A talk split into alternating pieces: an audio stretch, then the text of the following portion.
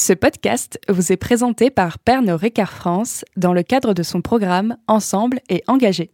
Bonne écoute. Paris joue la surenchère dans la lutte contre la pollution puisque On a les recettes, je le rappelle, qu'il est clair que le couvre-feu. c'est effectivement une nouvelle guerre mondiale.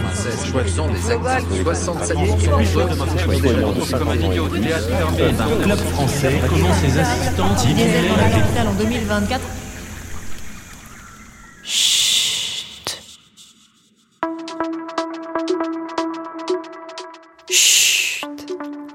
C'est le moment d'écouter un monde qui tourne. Vous allez découvrir tout au long de ce podcast les clés d'une société qui continue de rêver, de croire en ce que l'avenir lui réserve. Il n'y a rien de mieux que de prendre un peu de temps pour écouter et voyager dans l'univers des autres. C'est selon moi le meilleur moyen d'avancer dans un monde qui, soi-disant, ne tourne pas rond. J'ai rendez-vous avec un homme d'affaires, un producteur ou encore le réalisateur du film Le Chêne. Ce film m'a bouleversé et j'ai eu envie de comprendre qui était l'homme qui se cachait derrière cette œuvre cinématographique. Pourquoi il a eu envie de raconter l'histoire d'un chêne, vieux de 210 ans, devenu un pilier en son royaume. Ce film d'aventure spectaculaire rassemble un casting hors du commun. Écureuils, fourmis, mulots, tout ce petit monde vibrant bourdonne dans la tête de Michel. Je lui ai demandé de me rejoindre ce matin à Change Now, un événement dédié à l'impact positif et aux solutions bénéfiques pour la planète. Son franc-parler et son humour sont déjà au rendez-vous.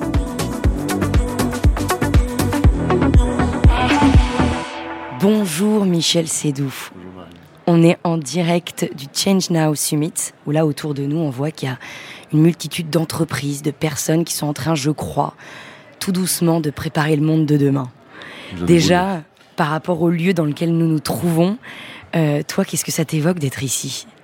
Alors, je, je- je- je trouve que c'est formidable d'essayer de faire ce genre de choses. Je suis pas sûr que c'est ça qui va tout, qui va tout changer le monde. Bon, alors ils sont très contents, ils sont très chics, ils ont des costards, t'as vu? Ils ont tous des badges, ils sont euh, Ils sont tous des- ils sont beaux gosses un peu. pas mal. Ils sont pas mal. d'accord, non, je suis d'accord. Bon, ben, changeons le monde. Enfin, le, le palais éphémère, il est heureusement éphémère comme la vie. Merci Michel. En tout cas, merci beaucoup d'être au, au micro euh, du podcast Chute. On va revenir sur le 23 février. C'est une date qui est importante puisque c'est la sortie de ton premier film en tant que réalisateur. Pour pas me tromper, 350 heures de rush, 14 mois de tournage, 42 semaines de montage, plus de 1300 plans. Et tu es en face de moi, ce film s'appelle Un chêne. Et pourquoi tu as eu envie de faire ça? Parce que je trouve qu'aujourd'hui, euh, nous ne faisons pas assez attention aux intelligences qui nous entourent. Et euh, tous les animaux sont très intelligents, n'ont pas la même intelligence que nous, la même façon dont nous décrivons, nous, l'intelligence, avec nos mots. Et euh, une autre intelligence qui est encore plus méconnue, c'est l'intelligence végétale. Et un arbre, c'est un être vivant passionnant. Et donc, je, trouve qu'il méritait vraiment d'être mis en avant et d'être observé pendant 14 mois c'est-à-dire les quatre saisons dans notre euh, climat tempéré, pour voir euh, ce qu'il y avait, ce qu'il y avait derrière et comment lui il vivait et comment lui nous regardait aussi d'une certaine façon. Ce qui est intéressant, c'est que pendant 1h15, le regard est inversé. C'est plus nous qui regardons la nature, c'est la nature qui nous regarde. Et cette volonté d'inverser le regard, elle est, elle est venue de quoi? Parce que tu as, il faut le rappeler, une casquette d'homme d'affaires, tu as une casquette d'homme qui a travaillé pendant 15 ans en étant président du club du LOSC à Lille. Et ensuite de ça, tu es quand même un amoureux du cinéma de par ton nom de famille, déjà. Et donc, ce nom de famille-là, il t'est propre, il t'est cher, c'est quelque chose qui te colle aux veines. Et j'ai l'impression que dans ce film-là, il y a autre chose que tu as eu envie de nous donner et de nous faire passer comme message. Quand on a la chance d'avoir euh, traversé euh, trois, trois quarts de siècle tranquillement, euh, euh, sans être enquiquiné par des, maladies, des guerres ou des horreurs, que c'est très rare dans l'histoire de l'humanité, on a commencé envie, on a, commencé à avoir envie de transmettre, un peu de prendre par la main les autres, mais pas de façon. euh, moi, j'ai pas du tout envie d'être euh, dans l'éducation. J'ai envie- d'être dans la transmission pure, dans les cadeaux. Euh, quand j'ai renco- quand on a préparé le film il y a quelques années, j'ai rencontré le, le directeur général du Muséum d'histoire naturelle qui m'a dit pour apprendre, il faut émerveiller. J'ai trouvé ça, j'ai trouvé ça formidable et J'avais envie, moi, de m'émerveiller comme un, comme un gamin, parce que je pense qu'on est toujours très très jeune. Je sais absolument pas, par la carcasse, ça se voit, mais à l'intérieur, je sais pas quel âge j'ai. Euh, et donc, euh, je, me, suis pris par la main en étant petit, un tout petit enfant, et je me suis euh, dit je vais faire un voyage immersif dans une forêt que j'aime et que je connais. Et on va essayer d'aller au pro- au- vraiment très profondément dans cette forêt, d'aller la découvrir complètement. Et, et Michel, quand je t'entends parler et que je regarde ton regard, t'as un regard, c'est vrai, d'enfant. On a l'impression que t'as 15 ans dans tes yeux. Mais tout le monde. Les, Et- gens, les gens heureux ont toujours 15 ans. Ah bah c'est vrai, ça t'as bien raison, ça conserve. Mais tu vois, sur cette notion d'émerveillement, là aujourd'hui, j'ai la sensation que dans notre civilisation, dans notre société, le mot rêve, le mot merveilleux, il a disparu. Et comment faire, toi, avec ton recul aujourd'hui, comment faire pour essayer de, se reconnecter à, à ce mot, en fait, qui est au final l'essence même de la vie, quoi. Alors, il y a deux, deux éléments qui vont faire la différence. Euh, c'est qu'à l'éducation et la manière dont on va être emmené. Si euh, tu nais dans un dédale de béton et de tours, c'est très très compliqué de voir la nature et de la comprendre. Donc tu n'as pas, tu n'as pas cette information naturelle. Euh, L'être humain, il est un animal de base qui est né dans les arbres. Donc, quand on, quand on nous sépare de nos, de nos vraies origines, alors je ne dis pas qu'il faut renaître dans les arbres, attends, je sais pas, aller- ce serait très marrant. Tu mettrais tout le monde dans des stands Oui, dans les arbres, là, ça serait rigolo. maternités dans les chênes. ça, c'est un vrai sujet. euh, euh, bon, tout ça pour dire que cette espèce de connexion naturelle, elle, elle- elle s'évapore. C'est ça qui est dramatique. Parce que notre éducation, notre transmission, quand- ce qu'on reçoit, on va le transmettre. Et comment faire pour essayer de faire le tri, Michel? C'est là où on grandit, parce que c'est là, où la- c'est là où on a la force personnelle, et donc le, temps d'analyse personnelle. Évidemment qu'on ne reçoit pas que du bon. Euh, on est le monde idyllique, et il est que chez Disney, et encore pas toujours, parce que les contes chez Disney ne se terminent pas toujours aussi bien que dans le chêne. Euh, non, ce que, ce que je veux dire, c'est que si on n'a pas appris très rapidement, les parents ils doivent nous donner deux, trois, deux, trois éléments d'information, les parents, l'entourage. Les parents, ça peut être les grands-parents, ça peut être euh, d'autres choses, ça peut être tout d'un coup un oncle magique, ça peut être euh, une tata sur on- on- on va discuter. Moi, ma grand-mère, elle m'a emmené voir les Beatles euh, la première fois à l'Olympia quand ils passaient à Paris. Et euh, on, a, on était tous debout dans la salle. J'étais un petit, un petit gamin, hein. Sauf elle qui était cette vieille dame de, de 75 ans, assise au milieu de tout ça. Personne n'a rien dit et tout le monde chahutait autour. Et elle était là assise. Elle a dit C'est génial, c'est génial. Bon, comme quoi ce monde-là est fait de gens, de moments. Et c'est ça qu'il faut que tu gardes. Tout le monde les rencontre, ces moments-là. Tout le monde les a, mais tout le monde ne les voit pas, et tout le monde ne les sent pas, tout le monde ne les prend pas. Parlant de ta grand-mère, pour comprendre un petit peu mieux comment tu t'es formé, comment tu t'es forgé, parce qu'un homme qui se bâtit sur de la transmission, c'est quelqu'un qui a aussi qui en a, reçu aussi peut-être énormément de choses. Et toi, est-ce que tu peux essayer de m'expliquer comment tu as grandi, comment tu as évolué avec ton père qui s'appelait René, euh, tes deux frères Jérôme et Nicolas, et explique-moi un petit peu dans quel environnement tu as grandi. Je me suis construit dans la captation, je me suis compris donc, en étant le petit dernier. Je reviens à ta question. Et donc, avec les jeudis, qui étaient donc les mercredis d'aujourd'hui, les jeudis, euh, mes parents n'avaient pas envie d'aller m'emmener au jardin d'acclimatation pour euh, aller chercher le petit oiseau qui, qui, qui nageait dans le, dans le petit ruisseau ignoble. C'était toujours très dégoûtant, ça. Et puis, euh, non, j'allais dans les galeries de tableaux. Parce que maman, maman était passionnée par la- par l'art et elle faisait toutes les galeries. Elle avait des copines, des copains. On allait voir ceci, cela. Donc moi, mon jeudi, je regardais les tableaux. Alors, de temps en temps, T'observais le monde qui t'entourait en oui, fait. alors, en fait, du- version artistique et version cadre. Et donc ça, c'est très important. Moi, j'ai assez vite vu la vie dans un cadre et ce qu'il y avait autour du cadre. Et ce qui permet de se construire. C'est-à-dire qu'il faut que toi, tu te dises, moi, j'ai un cadre, et si j'oublie et je ne tiens pas compte de ce que autour du cadre, je vais devenir un crétin absolu, je vais devenir une espèce d'ob- d'obstiné. euh. Donc tu avais déjà cette perception de sortir du cadre, de faire des choses différentes. Oui, d'utiliser le cadre pour en sortir. Et justement, comment t'es sorti du cadre et comment tu peux m'expliquer euh, cet amour du cinéma Le cinéma, il fait partie intégrante de votre famille. Et comment le cinéma est arrivé au cœur de votre famille?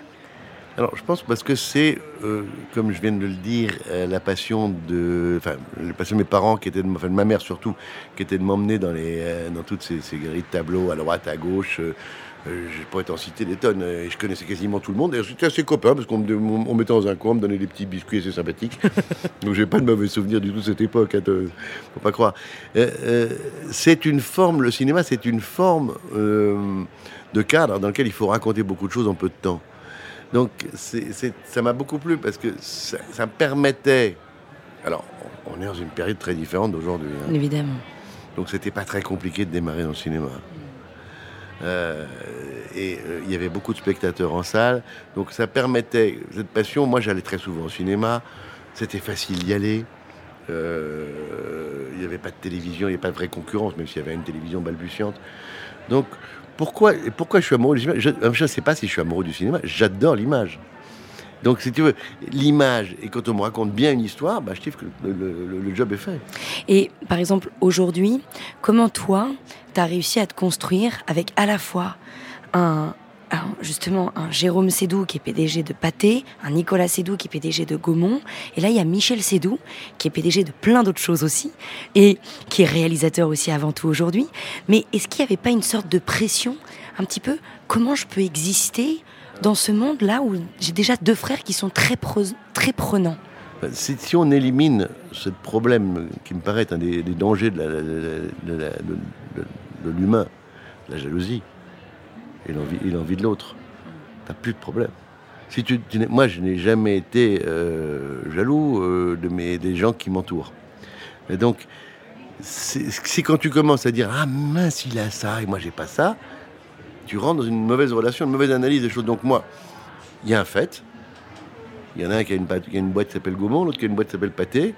Bon, je vais pas leur, leur piquer des talents parce que d'abord, un, ils sont plus riches que moi. euh, sur, sur le plan, sur le plan économique, ils vont, le mec, il a plus envie, on va leur proposer Gaumont ou, c'est, ou la caméra One. Bon, il n'y a pas de fou, il n'y a pas photo. hein. Euh, donc, je, me- donc je me suis dit, il faut que j'aille là où ça m'a, ça m'a facilité la vie, parce que ça m'a obligé de chercher, chercher plus loin et plus profond. Donc ils m'ont beaucoup aidé.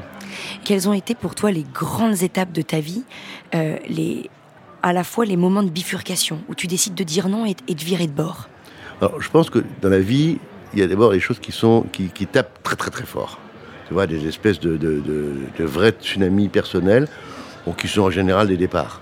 Bon, alors ça peut être des départs des grands-parents. Moi, j'ai perdu mon père jeune, j'avais 25 ans, ce qui est j'ai beaucoup de chance de l'avoir jusqu'à 25 ans, mais à 25 ans, t'es pas fini fini hein, quand t'es un garçon. La seule solution pour vaincre les peurs, c'est d'avoir confiance en soi, confiance en son instinct, confiance en son jugement. J'aimerais revenir sur cette notion d'instinct, cet instinct animal. Ton film le révèle. Il n'y a aucun homme qui parle pendant 1h15. On voit des animaux qui communiquent sans parler. Le pouvoir du silence, Michel. Le fait de ne pas avoir besoin de s'exprimer pour pouvoir faire passer des messages. Pourquoi ça a été un combat pour toi? C'est un combat parce que imagine, imagine qu'on dit stop, plus de brouhaha, tout s'arrête. Les gens font la même chose et se comprendront encore mieux. Euh, non, on est dans un brouhaha permanent. On a tous besoin de ce silence. On a tous besoin de cette quête de silence, cette quête d'analyse personnelle. Elle- Alors il y a ceux qui ont besoin d'avoir des psychologues, d'avoir des rencontrer plein de gens, puis il y a ceux qui ont des problèmes, mais qui vont les résoudre avec leurs- outils. Il n'y a pas besoin d'aller chercher ailleurs. On les a tous ces outils. Il y a des moments de spiritualité essentiels dans la vie. Et c'est soi-même avec cette chance inouïe, ce cadeau qu'on nous a fait de naître sur la planète Terre. Elle est magnifique, notre planète. Mais elle est aussi magnifique dans les gorges du Verdon que, que dans le, en France, quand même en Mongolie. Mais elle est, on a une chance folle.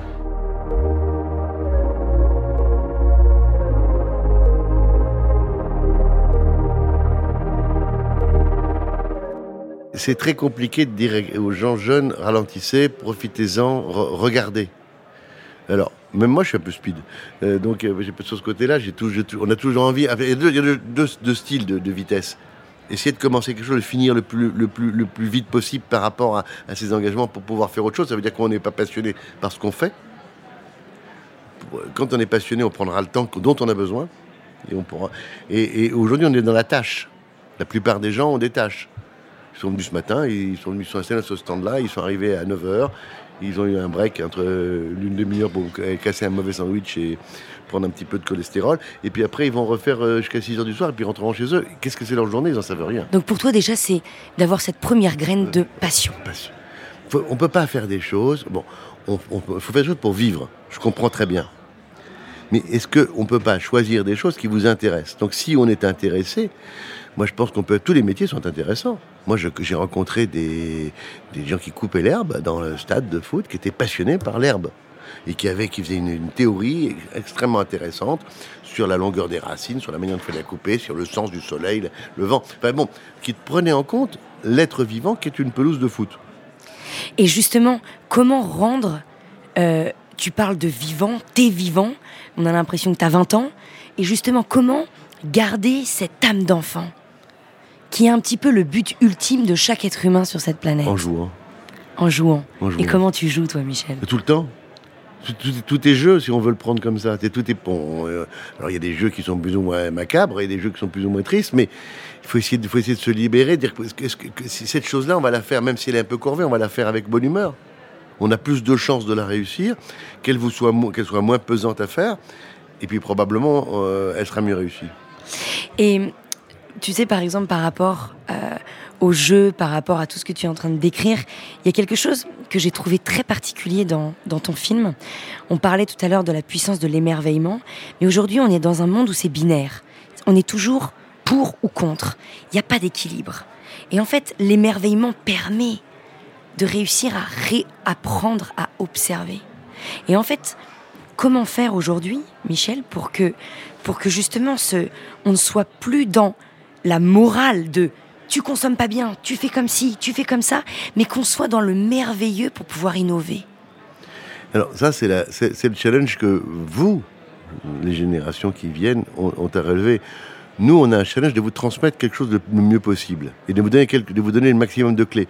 Mais le succès, euh, un jour j'entends l'écologie, elle sera culturelle ou sera pas. Le lendemain, j'entends l'écologie, elle sera ceci, politique ou elle sera pas. Après, non. L'écologie, elle sera naturelle ou elle sera pas. Elle viendra de nous ou elle ne viendra jamais. J'ai l'impression qu'on est le pilote on a des avatars, il y a des ennuis, mais on peut piloter les choses. Il faut avoir les informations. Il qu'un bon pilote, il a un bon tableau de bord. Donc, il faut faire attention à avoir un bon tableau de bord pour bien gérer les informations. Faut pas être pilote euh, kamikaze. hein. Mais je pense que si on pilote bien et qu'on se sert de son instinct, ça revient parce que de ces, espèces, de- on, a des visions. Il y a des choses qu'on a déjà faites sans les avoir jamais faites. Euh, elles viennent comme ça, elles t'apportent une information complémentaire. Et donc ça, c'est dans mon tableau de bord. Et après, il faut, faut foncer intelligemment. Il faut avancer. Et donc, le but, c'est de tout pas de dire tout le temps, bah oui, c'était mieux hier, euh, machin. Mettez pas le truc jaune dans la poubelle verte, c'est une erreur, c'est un drame, vous méritez une tôle. Tout de suite, on parle d'argent, de punition, de, de contraintes. Ne, ne contraignons pas. Encourageons, Accompagnons. accompagnons. Comment faire pour se sentir considéré dans sa propre profession? Comment toi, aujourd'hui, tu te sens accompli en tant que réalisateur? Et comment tu as fait? Le seul, le seul, la seule jugement qui m'intéresse, c'est le mien. Parce que les autres sont forcément, sont forcément troubles. Sauf les quelques personnes qui t'aiment, qui t'aiment euh, de façon, euh, qui, ont, qui ont- qui ont- qui ont- qui ont- qui ont compris, qui ont compris qui tu étais, donc qui arrivent à t'aimer. Parce que pour aimer quelqu'un, il faut le comprendre avant tout. On revient sur la même chose. Et c'est quoi ton carburant? L'en- le- L'enthousiasme. L'enthousiasme. L'enthousiasme. Ça, c'est la meilleure des réponses. Le, le carburant qui fait bouger, c'est-à-dire que moi, s'il n'y a rien, je flic. Je, je, je- je- je tombe par terre, j'attends, bon, je peux regarder les. Alors là, je vais faire un peu. L'enthousiasme, c'est ton engrais. C'est- L'enthousiasme, c'est même, c'est même, oui, la, la petite lumière qui s'allume au fond de l'œil. Tac, il y a un truc à faire. Et justement, cette petite lumière, j'ai l'impression que quand tu arrives à observer le monde qui t'entoure, à regarder cette nature, comme tu disais, enlevons ce palais éphémère et allons dans la forêt de Fontainebleau, regarder. Et en fait, quand tu regardes la nature, j'ai la sensation que tu es beaucoup plus proche aussi de ce qui fait le plus peur à chacun d'entre nous, qui est la mort. J'ai l'impression que tu commences à la...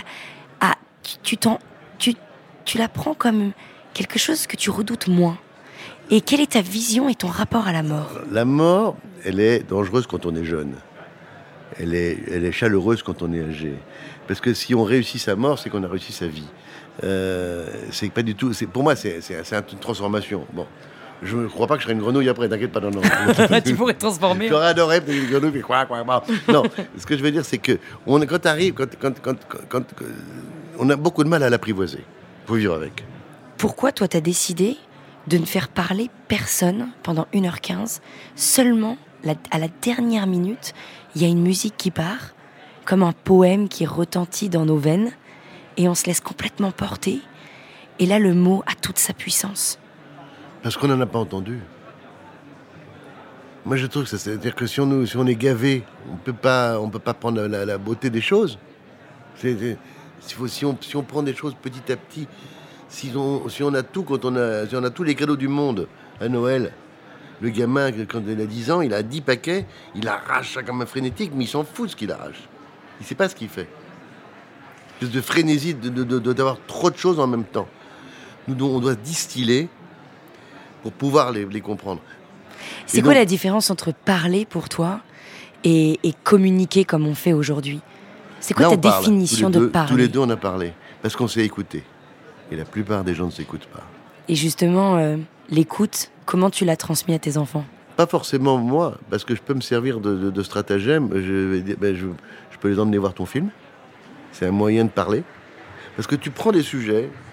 Faut tout, moi, je trouve que c'est très, très. Moi, je, dans, dans la transmission, j'aime bien le mot transmission, mais il y a un mot qui est un peu plus compliqué, c'est le mot éducation. Mais euh, Il n'y a pas d'école pour ça, Michel. Il n'y en a pas, puisque c'est normalement, euh, normalement, on l'apprend dès qu'on est dans le ventre de sa mère et on va, on, on va vous emmener jusque l'âge où on a une forme d'autonomie. L'autonomie rebelle, l'autonomie tranquille, l'autonomie euh, lente, chacun à son rythme. T'étais comment, toi, quand t'étais jeune? Autonomie- rebelle? Autonomie rapide. Rapide. Puisque moi, je, malheureusement, je suis sur j'ai pestiféré. Parce que je suis. Je suis j'ai- j'ai j'ai vingt- j'ai pas- j'ai 21 ans, moi, pour être autonome. Et c'est très vieux. Euh, maintenant, 18 ans, euh, c'est beaucoup mieux. Euh, je pense que l'autonomie, il faudrait qu'elle soit euh, par palier. On peut pas. Qu'elle arrive pas brutalement. on, on grandit, on grandit par étapes. On grandit par On monte, on s'arrête, on monte, on s'arrête. Et on Comme- tombe. Comme un escalier. On peut tomber un peu, je crois pas beaucoup. Je crois qu'on peut stagner. Ça a l'impression de tomber, mais tu stagnes. C'est- Parce que c'est- dur, mais c'est ça la difficulté, c'est de retrouver une petite pente ascen- ascensionnelle pour pouvoir après faire le bon suivant.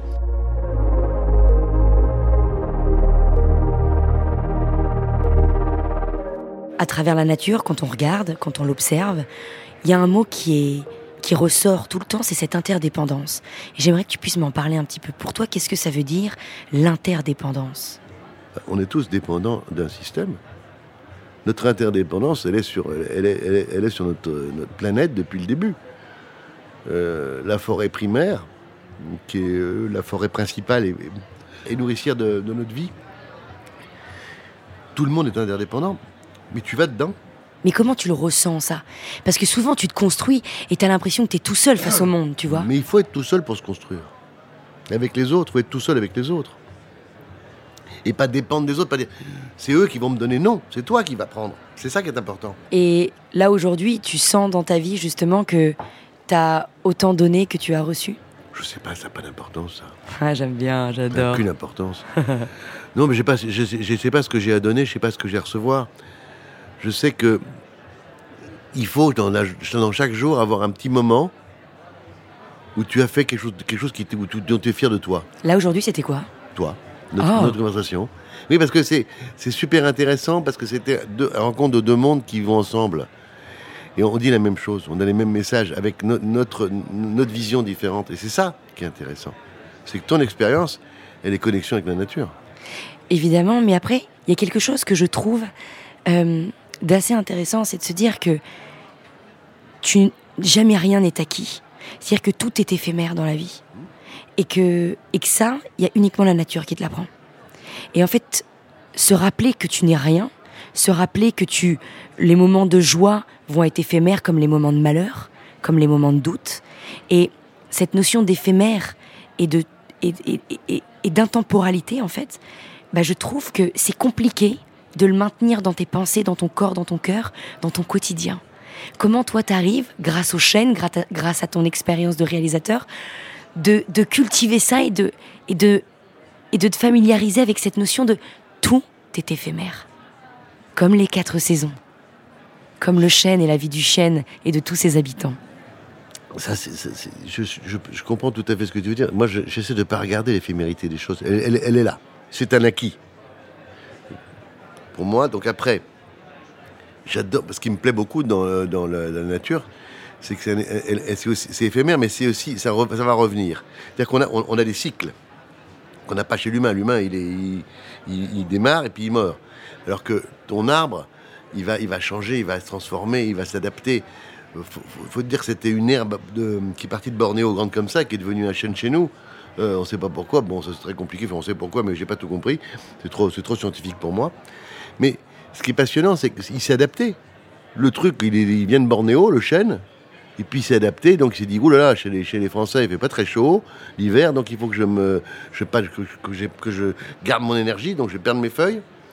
Puis au printemps, il m'envoie un peu de chaleur, je vais récupérer ça pour me reconstruire un parasol pour éviter d'être trop, trop abîmé par le soleil. Tu te rends compte l'intelligence Donc est-ce que cette intelligence, tu penses que l'homme est capable de l'avoir Ben, Je dirais que si le jour où il la voit, le problème de l'écologie est résolu.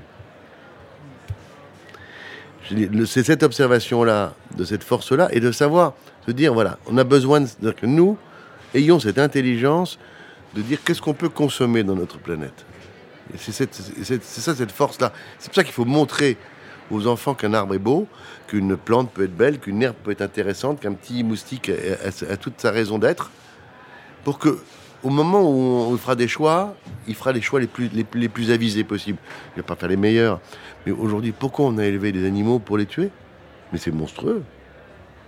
Tout ça pour faire quoi? Parce qu'on est des viandards. Mais on est dans un monde où on va à l'envers.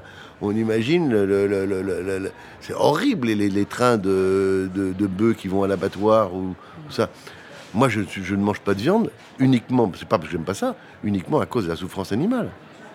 Parce que cette souffrance animale, elle se ressent tout simplement, on devient ce que l'on mange. Elle, elle est pas la naturelle. C'est-à-dire que quelque part, l'homme qui va chasser, l'homme préhistorique qui prend sa lance et qui va tuer la bestiole, d'abord il va prendre des risques, et puis il va nourrir sa famille. Là, je comprends ça. Il va pas le faire pour des questions économiques, il va le faire uniquement parce qu'il en a besoin. Parce qu'il y a du sens, tout simplement. Parce qu'il y a du sens à ce qu'il fait. Et justement, Michel, j'aimerais terminer avec ton envol, dans le sens où tu dis que je pense que tu as 20 ans, donc il y a toute la vie devant toi. Oui, toujours. Voilà, toujours. Donc, quel est en fait pour toi, là, qu'est-ce que je peux te souhaiter dans les prochaines années à venir? Quel est le futur projet? Quel est le futur message que tu as envie de faire passer? Moi, tu sais, je vais pas chercher. euh, moi, je, bon, tranquille, j'avance. euh, bon, je, Fais ton petit bonhomme de chemin. Ouais, tranquillou. Euh, bon, alors évidemment, Tranquillou bidou. évidemment, ce que j'ai eu la chance de rencontrer ce film. Ce film a la chance de plaire au public. Énormément. Il a la chance de tenir. Parce Il a qu'on- la chance d'émerveiller les enfants, surtout. et même les grands, de temps en temps. Il a fait plus d'entrées en 12e semaine qu'en 11e. Donc, tu, tu- même les gens, les gens de la grande, la grande Marguerite qui le distribuent sont absolument euh, stupéfaits. Ils n'ont pas vu un, ovni pareil depuis 100 ans. Donc, j'ai envie d'en faire un autre. Et euh, je suis sur, euh, bien sûr, sur la nature, bien sûr, sur aussi euh, tout ce qui va être, tout ce qui peut apporter un peu d'information. Et donc, je travaille sur un sujet qui est à la fois l'eau, parce que c'est un autre élément vivant. Mais je reviens aux chaînes. Pourquoi le, film, a, bah, je pense, est un équilibre C'est parce qu'on revient tout le temps sur notre chaîne. Et dans le, dans le montage, dès qu'on s'éloignait de lui, le film perdait, il tombait. Donc il faut vraiment trouver l'endroit et que ce lieu, on se l'approprie, nous le spectateur, et après qu'on lui fasse tout- la, la- la- la- la galerie autour. C'est intéressant parce qu'on pourrait faire une comparaison avec l'homme. Quand on s'éloigne de soi, on s'éloigne de tout, en fait. Exactement. Et donc, c'était d'ailleurs, mais pendant le montage, euh, avec ma formidable monteuse, on était là. Dès qu'on mettait des trucs, on, se regardait là, mais ça marche pas. Et alors que c'était des images sublimes, parce qu'il y- avait dans les, choses. Ah non, ça marche pas, ça ne va pas. on n'est plus dans ce qu'on on, n'est plus près de lui. On, a- on avait envie de le tenir tout le temps en tant que spectateur. Et j'aimerais terminer avec une citation de Sylvain Tesson et que tu me dises tout simplement ce que t'en penses. Il dit J'avais appris que la patience était une vertu suprême, la plus élégante la plus oubliée. Elle aidait à aimer le monde avant de prétendre le transformer. Et par rapport à ça, cette notion de l'homme a toujours besoin d'avoir un peu un rôle dans le monde dans lequel il est en train de grandir. Qu'est-ce que penses? Je, je lui- j'aime- j'aimerais, que- l'homme qui se prend pour un super intelligent regarde l'intelligence autour de lui. On en a parlé au début, l'intelligence végétale, l'intelligence animale, et qu'il en, qu'il en tienne compte comme une intelligence et non pas comme un fait qu'on peut utiliser. De, c'est des on lui a donné des espèces de, une galerie de jouets et puis il, prend à droite, à gauche, c'est des produits pour lui. Les animaux, les végétaux sont des produits. Non, c'est des choses magnifiques. la beauté d'une rose euh, le matin dans une jolie lumière, c'est ça peut, ça peut, moi je peux me rester un quart d'heure devant la regarder. Et chut, ça évoque quoi pour toi? Ça évoque la- la- la- le seul moyen d'être en paix avec soi-même, Hmm. c'est d'écouter le silence.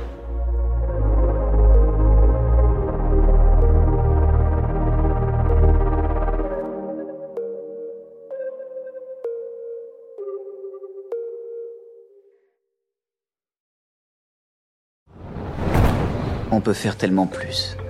Peut-être sauver ce monde. So Good Radio. 10 minutes, pour sauver, le monde. 10 minutes pour sauver le monde. La quotidienne info de So Good Radio. Salut, je m'appelle Diane Poitot. Et moi, c'est Romain Salas. Accordez-nous 10 minutes et on vous donne de quoi sauver le monde. La quotidienne info de So Good Radio qui vous veut du bien. Un tour du monde de l'actualité. De Kuala Lumpur à Saint-Etienne jusqu'à l'Antarctique. Des tortues étoilées enfin protégées aux résidences d'artistes en hôpital psychiatrique. En passant par la défense des personnes transgenres au Minnesota. Bref, on parle de tout. Des infos les plus positives du jour, de celles et ceux qui essaient de rendre notre monde un peu moins pire. Ça s'appelle 10 minutes pour sauver le monde. Retrouvez-nous sur toutes vos plateformes d'écoute préférées. Vous allez voir, ça met la pêche. Super pêche 10 minutes, 10 minutes pour sauver le monde. So Good Radio. So Good